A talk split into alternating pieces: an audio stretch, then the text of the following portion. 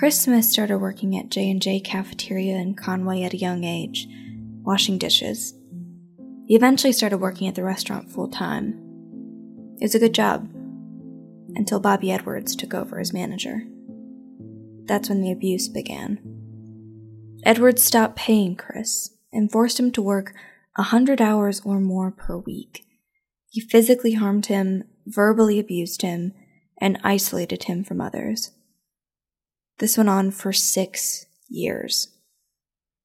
I'm Emily Williams. This is Understand South Carolina from the Post and Courier. And this week we're talking about how that happened, how Chris got out, and what's being done to raise awareness around these kinds of crimes. The question that I always came back to was how did he wind up there? How did he wind up in a situation like that? I am Jennifer Berry Hawes. I'm a project writer here at the Post and Courier. J&J Cafeteria is in Conway, which is the county seat of Horry County, and uh, it's about 30 minute drive inland from Myrtle Beach. It's a fairly small town, a river river town has a real pretty wa- uh, river walk, and J&J is really pretty much in the heart of the downtown area. You can see the courthouse and all from the side door of the restaurant. A lot of people from the courthouse would go over to the restaurant to eat lunch. Uh, you know, it was it was a community staple. It was an old timey kind of dinerish place. It had a lunch counter, bar stools, you know, booths, old Coca Cola signs, very kind of old fashioned. Chris is from Conway. He was born and raised there. A lot of his family members worked at this restaurant, J and J Cafeteria, as did a lot of the Edwards family members. So these two families were intertwined for generations. Uh, and Chris began walking to the restaurant and washing dishes there in middle school when he was about 12 years old. So he'd go after school and wash dishes, make a little money under the table. And then as he got into high school, uh, he was um, put into special education classes and became fairly disinterested in school, according to his mom in particular. He dropped out his freshman year and then wound up working at the restaurant full time. Uh, so, Chris has an intellectual disability. Working at the restaurant with his family, he describes as being good situation for many, many years, uh, really until a man named Bobby Edwards became the manager. And that's when things changed. When Bobby took over, Chris and his uncle were the last of his family working there. And Chris's uncle began to feel that he was not being paid properly, so he left. And he tried to get Chris to go with him, but Chris did not want to. He, uh, by then, was very comfortable working at the restaurant. He was very familiar with his job, which was a cook. Uh, he prepared most of the food items for the buffet. And it was a familiar job, familiar people. But when Bobby came, the restaurant underwent some renovations and a new, they called it an apartment, was added to the back where there used to be a lawyer's office. And Bobby encouraged Chris to move in. And at that point, Chris had just been arrested for a minor drug charge. And it appears that, he, that Bobby held that over his head and encouraged him to move into this apartment, which uh, had no washing machine, no kitchen, no windows, but it was a place where Chris would be right by the restaurants. We wouldn't have to worry about things like getting a ride. He didn't have a driver's license and no car. So he would be right there. But when that happened, Bobby also stopped paying him directly and began making him work night uh, and morning shifts. And so Chris suddenly found himself in a situation where he had no money, no cash he couldn't go anywhere. He was working constantly. Bobby told him he was putting his money into a bank account, but Chris had no real way to exercise freedoms. And so he slowly became entrapped in this situation.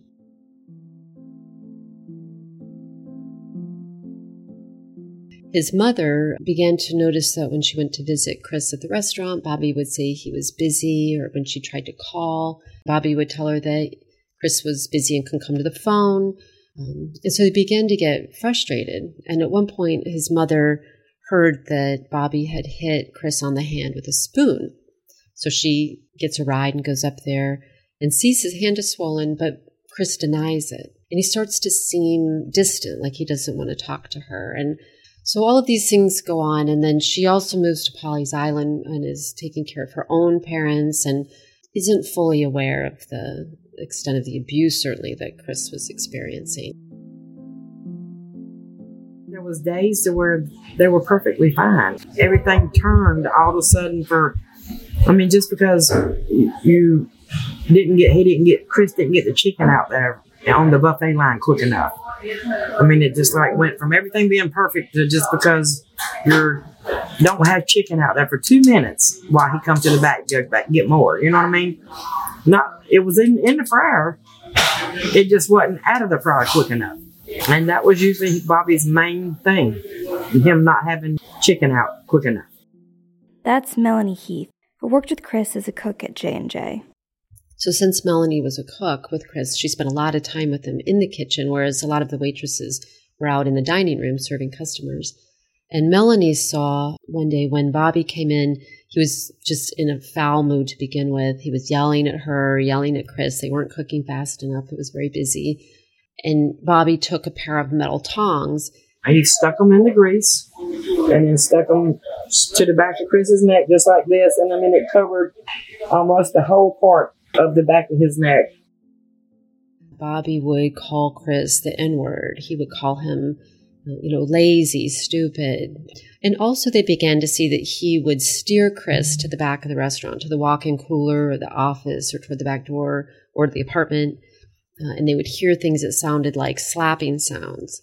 The waitresses and the cooks I talked to all said you could hear Bobby yelling at Chris at a minimum, even if you were a customer in the restaurant. And Nobody did anything. Chris felt like he couldn't leave. He was very worried about winding up on the streets and not having any money, bearing in mind also that he did have an intellectual disability. From his perspective, he had no money because Bobby wasn't paying him other than to give him a few dollars here and there for snacks or a haircut. He had no car, he had no cell phone. He had a lot of fear Bobby threatened him. Uh, Chris told me that he threatened to have him put in jail if he tried to leave or he told anyone. He threatened to harm his family if he told anyone. Obviously, he was under the constant fear of the physical violence. He definitely worried that the local police and other law enforcement were on Bobby's side and not his. Uh, so he had all of these things working against him. And so when he sat and thought about how to get out of the situation, he didn't see a path out. Finally, in the summer of 2014, five years after the abuse began, a woman named Janine Caines called the State Department of Social Services to report what was happening to Chris. So Janine had worked at J&J back before Bobby was in the picture as the manager and she had known his family for years and years. And her daughter-in-law at one point was looking for a waitressing job and so she suggested she go to j&j and this waitress's name is jenny powell and jenny did and she got a job there and then she began to see what was going on. So she would come home often in tears describing what was happening to chris and she was extremely concerned for him. So eventually janine caines her mother-in-law called dss uh, Janine had worked for Horry County Disabilities and Special Needs, so she was pretty familiar with the system. Uh, she called DSS. She told me that she never heard anything back. Nobody returned her call or didn't act on her report, at least. And the abuse began getting even worse and worse and worse. It was becoming an almost daily occurrence. And so there was a week, about four months later, where uh, Bobby uh, assaulted Chris several times that week. And Jenny came home always, he's going to kill him. And so at that point, Janine uh, realized DSS isn't doing anything. She hadn't heard anything from them. So she called the governor's office and reported it. And she also called the Conway NAACP. She was adamant that she was going to get help for this man. And I, I think everyone would applaud her for having the wherewithal to continue pressing. So the governor's office then forwarded an email to Horry County DSS saying, Can you look into this and get back to me? Let me know what happens. And so at that point, DSS and Horry County acts on it, and two caseworkers go and basically rescue Chris. Right after he was rescued, he was staying with Janine Caines at her house, and he was obviously extremely relieved and happy to be away from Bobby. But then he became very fearful of Bobby coming and hurting him or Bobby finding someone else to do it. He began working at a pizza place in town, and Bobby's family members would come in, and he heard Bobby was living near him. Uh, so he had this constant fear, basically, that something that Bobby was going to cause something to happen to him. So he wasn't able to enjoy that freedom the way he should have been able to because he was too afraid. Initially, Edwards faced a charge of second degree assault and battery, a misdemeanor, with a maximum three year sentence. Chris, his family, and the people who witnessed the abuse were all thinking the same thing. That's it? But another lawyer who looked at the case saw this crime was much more egregious than assault. This was a case of human trafficking, and more specifically, labor trafficking. My name is Kathryn Moorehead. I am the Director of Violence Against Women's Act and Human Trafficking Programs at the South Carolina Office of the Attorney General. I also lead the South Carolina Human Trafficking Task Force, so in my role, um, I oversee trainings and and help support different professional sectors in in the anti-trafficking efforts throughout South Carolina. Human trafficking is inclusive of sex trafficking and labor trafficking. Sex trafficking, many people are familiar with. There's lots of attention on that crime.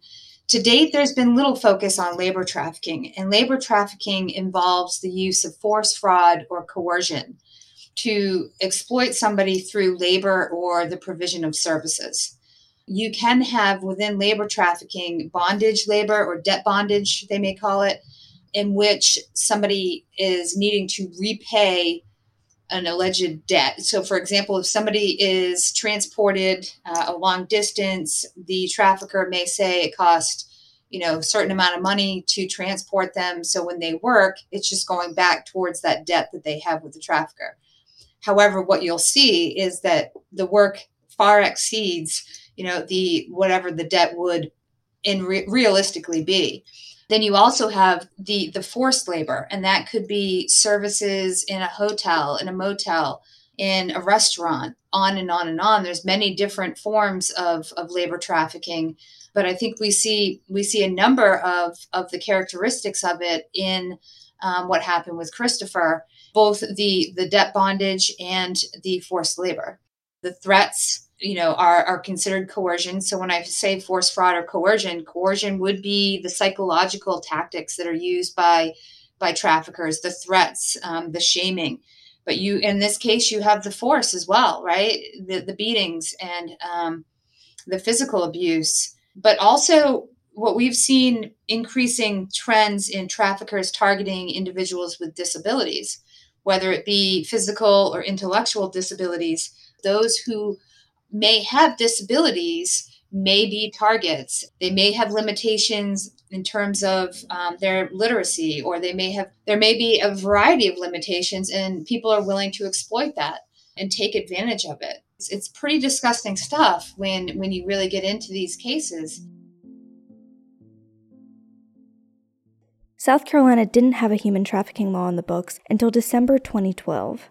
At that time, Chris was still at J&J and would be there until the summer of 2014. So while this abuse was happening, and even after, as people were trying to figure out how to get justice for Chris, there was very little awareness of labor trafficking.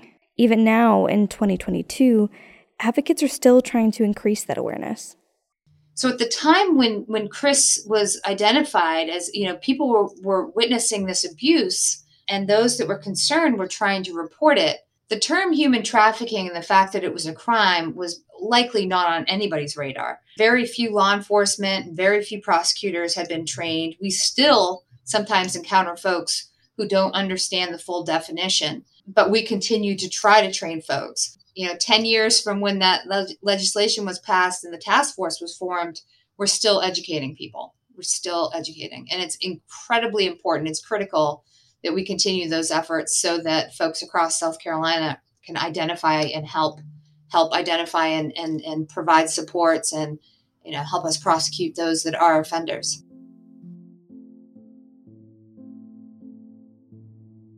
Chris prepared a statement for Edward's sentencing hearing. In it, he talked about the pain and the hurt that he caused and the suffering that he still endured because of what Edwards had done. He also talked about his dream to open his own restaurant, a place where all people of every kind would be welcome, where workers would be nice and greet everyone with kindness. At that sentencing hearing, Chris also said he wanted Edwards to receive the maximum sentence of 20 years. But the sentencing guidelines, which took into account things like Edwards' lack of a major criminal history, called for 9 to 11 years. The judge came down in the middle at 10.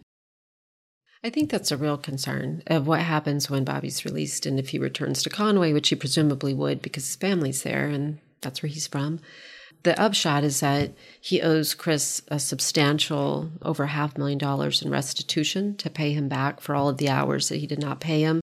The upshot would be that hopefully Bobby will get a job and, and start paying that to Chris. That will help him obviously financially. But there's no denying that the overriding feeling is is concern. Chris still fears Bobby, but he's also in a different situation. He works at a local fish market. He lives with his sister, his mother, his sister's children, and and his sister's father who has cancer. So it's a pretty full house. His sister has talked about hoping that they can get a bigger place to live. Chris sleeps on the couch, takes a bus to work, and his sister picks him up. And he's kind of fallen into a, a routine now. He's gotten therapy for PTSD. And so he has a support structure that he didn't have before. Want people to be better able to recognize it because I think one of the big problems with Chris's case was that people didn't recognize it as such. There were a lot of people who suspected and, and heard things but didn't step forward. And so obviously we want to really encourage people to do that. The, the line that the experts use a lot is that if you see something, say something. If you believe you or someone you know is a victim of human trafficking, or may have information about a trafficking situation, call the National Human Trafficking Hotline at 1 888 373 7888 or text the hotline at 233 733 or visit humantraffickinghotline.org. You can find more resources in the show notes for today's episode. All right, that's all for today.